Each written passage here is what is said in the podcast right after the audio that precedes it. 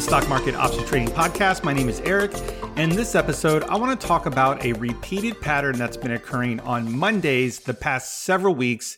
And after doing some more research on it, it turns out it's been happening a lot longer. So, we're going to get into all of that. We're going to get into the pattern, how you can track it or how I'm tracking it, and most importantly, how can you make money from it. But before we get started, you need to know that everything in this episode and on this podcast is for educational purposes only, and this is definitely not financial advice. And as we'll discuss here in a minute, just because this pattern seems to be present over the past year or so, does not necessarily mean it's going to continue in the future. So, as markets change, so does the behavior of the market. But we will look at previous years to see if the pa- pattern uh, was prevalent then as well.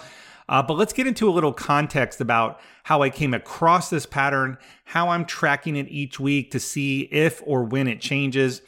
And it really started a couple year, years ago. A trading buddy of mine, his name's Lee, he and I worked on an SPX backtesting project mainly for options. We bought a bunch of uh, one minute options pricing data. We wanted to backtest various strategies, really getting into the zero DTE world. But at the time, SPX only had three expirations per week, but we thought we still thought, well, that's three days a week that you might be able to sell some premium and or collect some theta uh, the last day of expiration. As you know now, SPX has gone to five expirations per week, but those didn't come about really until uh, 2022. So in episode 23 of this podcast, I actually had Lee on the on the show here and we discussed all of that project as well as some of the findings we were seeing. Now, you know, granted, in hindsight, that was you know I think it was two years ago, so we were in the midst of a bull market. So some of the findings we had then um, are different now, which is partly why I'm doing this episode. But but one of the things that we did during that project, that backtesting, uh, was to isolate certain days of the week. And for example, uh, a trade, what we found was a trade that worked on Monday, let's say at 10 a.m. Uh, it may have worked pretty consistently over time, but that same trade done on Wednesday at 10 a.m. may not have worked. So, what we found was different days of the week sort of behave differently, and the strategies we had to adjust a little bit. And just to reiterate, something that worked on Monday may not have worked on Friday, and vice versa. So, we found a, a lot of kind of peculiar behaviors in the market and that's one of the things we're going to talk about today. So, the big takeaway from that project for me was that each day of the week can exhibit its own price action pattern from the open to the close. And if you're privy to that pattern, you can really craft some options trading strategies around that that expire that same day. Now, I didn't know it at the time, but one of the terms used to describe these repeated intraday patterns is the term of intraday seasonality. So I hopped into Chat GPT to help with the definition. Um, this is something I'm still learning. I'm, I've kind of, you know, it's pretty simple to understand, but something that I've been really exploring over the last six months or so. And here's what Chat GPT spit out for me. Intraday seasonality refers to recurring patterns that occur within a single day, as opposed to over longer period times, such as a week, month, or year. Intraday seasonality is commonly seen in financial markets where certain times of the day may be associated with higher trading volumes or more, or more volatile price movements. For example, there may be increased trading activity during the open and closing of the financial markets or higher volatility during lunchtime when fewer traders are active. So that's ChatGPT's uh, definition of um, intraday seasonality. So, you know, whether or not you think uh, ChatGPT is accurate or not, I'm going to leave that up to you. But that's what it spit out for me. So back to a couple years years ago, the market was you know relatively in a bull market. Besides the COVID year, right, 2020. And we had some trades that were working pretty well. Well, then something happened. The bear market came, and guess what? The intraday season seasonality patterns that were working started to not work or they weren't triggering because we had put in some sort of bull market filters. So as the market turned lower, a lot of these trades just never triggered, and we didn't really have any, uh, you know, consistent bear market trades because there wasn't enough data back then to backtest again. So a lot of things changed basically when the bear market came. Once we were in the bear market for a few months, other patterns started to appear. And in order to really track this, I, I, I kind of went from backtesting options to really go, getting into the price action. And I ended up building an algorithm that tracked these patterns to try to reveal them to see if they're, you know, any consistent patterns, or maybe there is an inconsistent pattern and you maybe don't want to try to trade it. So last year I put this algo into web app at alphacrunching.com, shameless plug. And the intraday seasonality patterns are updated each week. Again, that's over at alphacrunching.com. You may have seen some of my videos. I used to call it the SPX Weekly Options Blueprint, but that was kind of a long winded name for a website. So I ended up with alphacrunching.com. And I actually recently put together a free video course about this style of trading. It's over on the website at stockmarketoptionstrading.net. If you, you know, if you're interested in this type of thing, come over there and you can see some videos. Um, one of the, the, the trade we're going to talk about today, um, I actually have a couple videos on it over there if you want to see it. Uh, so you, know, you can check that out too. Again, the course is at stockmarketoptiontrading.net and the actual intraday seasonality pattern detector or whatever you want to call it. Uh, it's really kind of an indicator that's over at alphacrunching.com. So the intraday seasonality pattern I want to cover today has actually been occurring for a while. And again, I thought it was worth doing an entire episode on it because I think it's, I just think it's fascinating, right? So the pattern again is on Monday and it goes like this. There tends to be a rally after the open. So the market opens up. The market tends to push higher into the late morning or even the lunch hour. And then we start to peak. And typically the market either trades sideways or even lower after that lunch hour. Um, doesn't mean the market crashes or that this move can't be very volatile. And obviously, this doesn't work every week. Sometimes headline driven events um, may cause a big market move and at that point you're you know the, the the pattern is not there because there's some new large set of information that's sort of moving the markets around. This can be like you know bank crisis and those type of situations sort of surprise events. So this pattern's been coming up at alphacrunching.com and over the last few weeks i've been trading it and the way i've been trading this to kind of approach this is to look at the morning rally and see if there's any sort of resistance level that it's uh, rallying into. And you sort of use that level as kind of a, a level to trade off of. So as we rally up, I'm then looking to sell out of the money call credit spreads that expire the same day. Some people call this zero DTE or same day expiration op- options. I'm tip- typically selling, uh, the, my short strike is typically one to two strikes out of the money. I'm doing five wide on SPX. I'm typically getting one to two dollars of credit for a five wide spread, somewhere in there. Sometimes I'll leg in, I'll sell one for a dollar, and if it keeps pushing higher, I'll sell another one and sort of average in. Again, keeping my resistance level um, that I've identified sort of in check. And then I tend to take profits about 40, 50% of that max profit. So that's the general idea.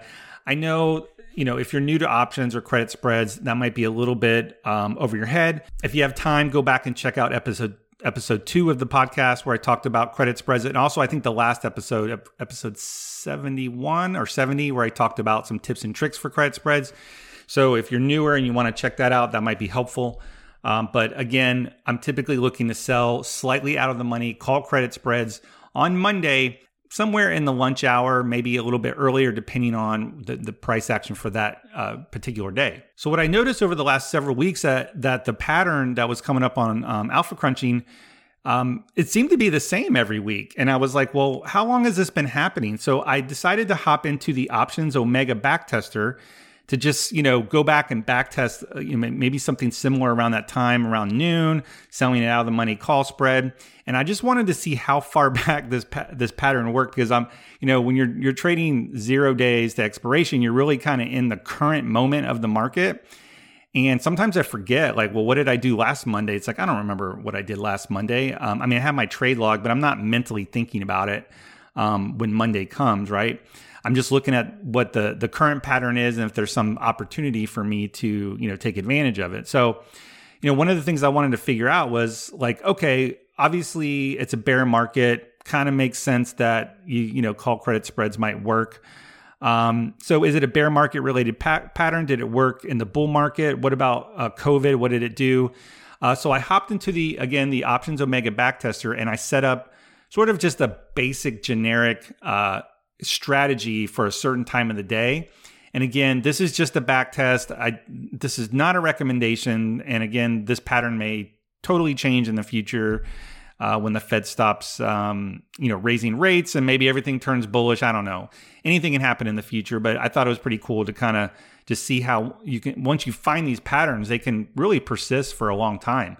So let's hop into the back tester and let's talk about what I set up. So the first thing I wanted to do is test, well, how, how did a strategy do just this year? So I'm going to start with January 1st of 2023 and I'm recording this on March 28th. So I got data to the 27th. So basically, what I've done is I set up the back test to, to say, okay, on Monday, only Monday, open a trade at noon Eastern time. So this is 12 p.m. Eastern time. That's about three hours into the day. And sell an out of the money call credit spread where the short strike is about a delta 30, which is, you know, typically, I'm going to say three to four strikes out of the money, um, give or take.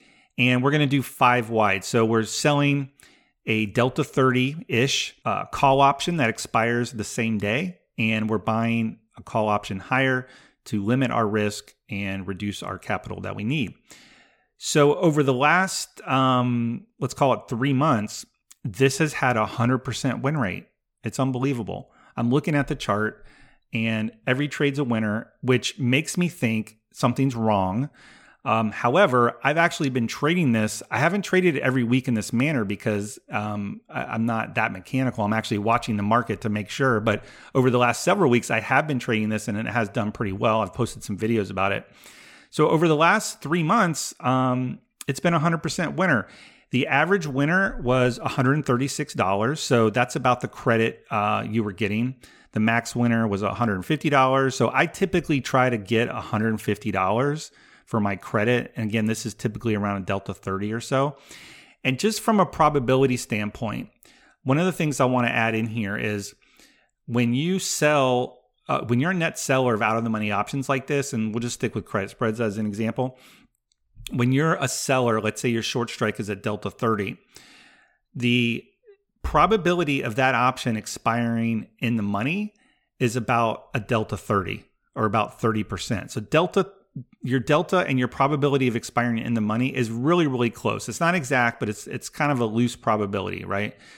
So what that means is that over a long period of time, selling a delta 30 spread or option, what it doesn't matter if it's calls or puts, in theory should work about 70% of the time. Therefore, the options market is going to price that trade according to that, right?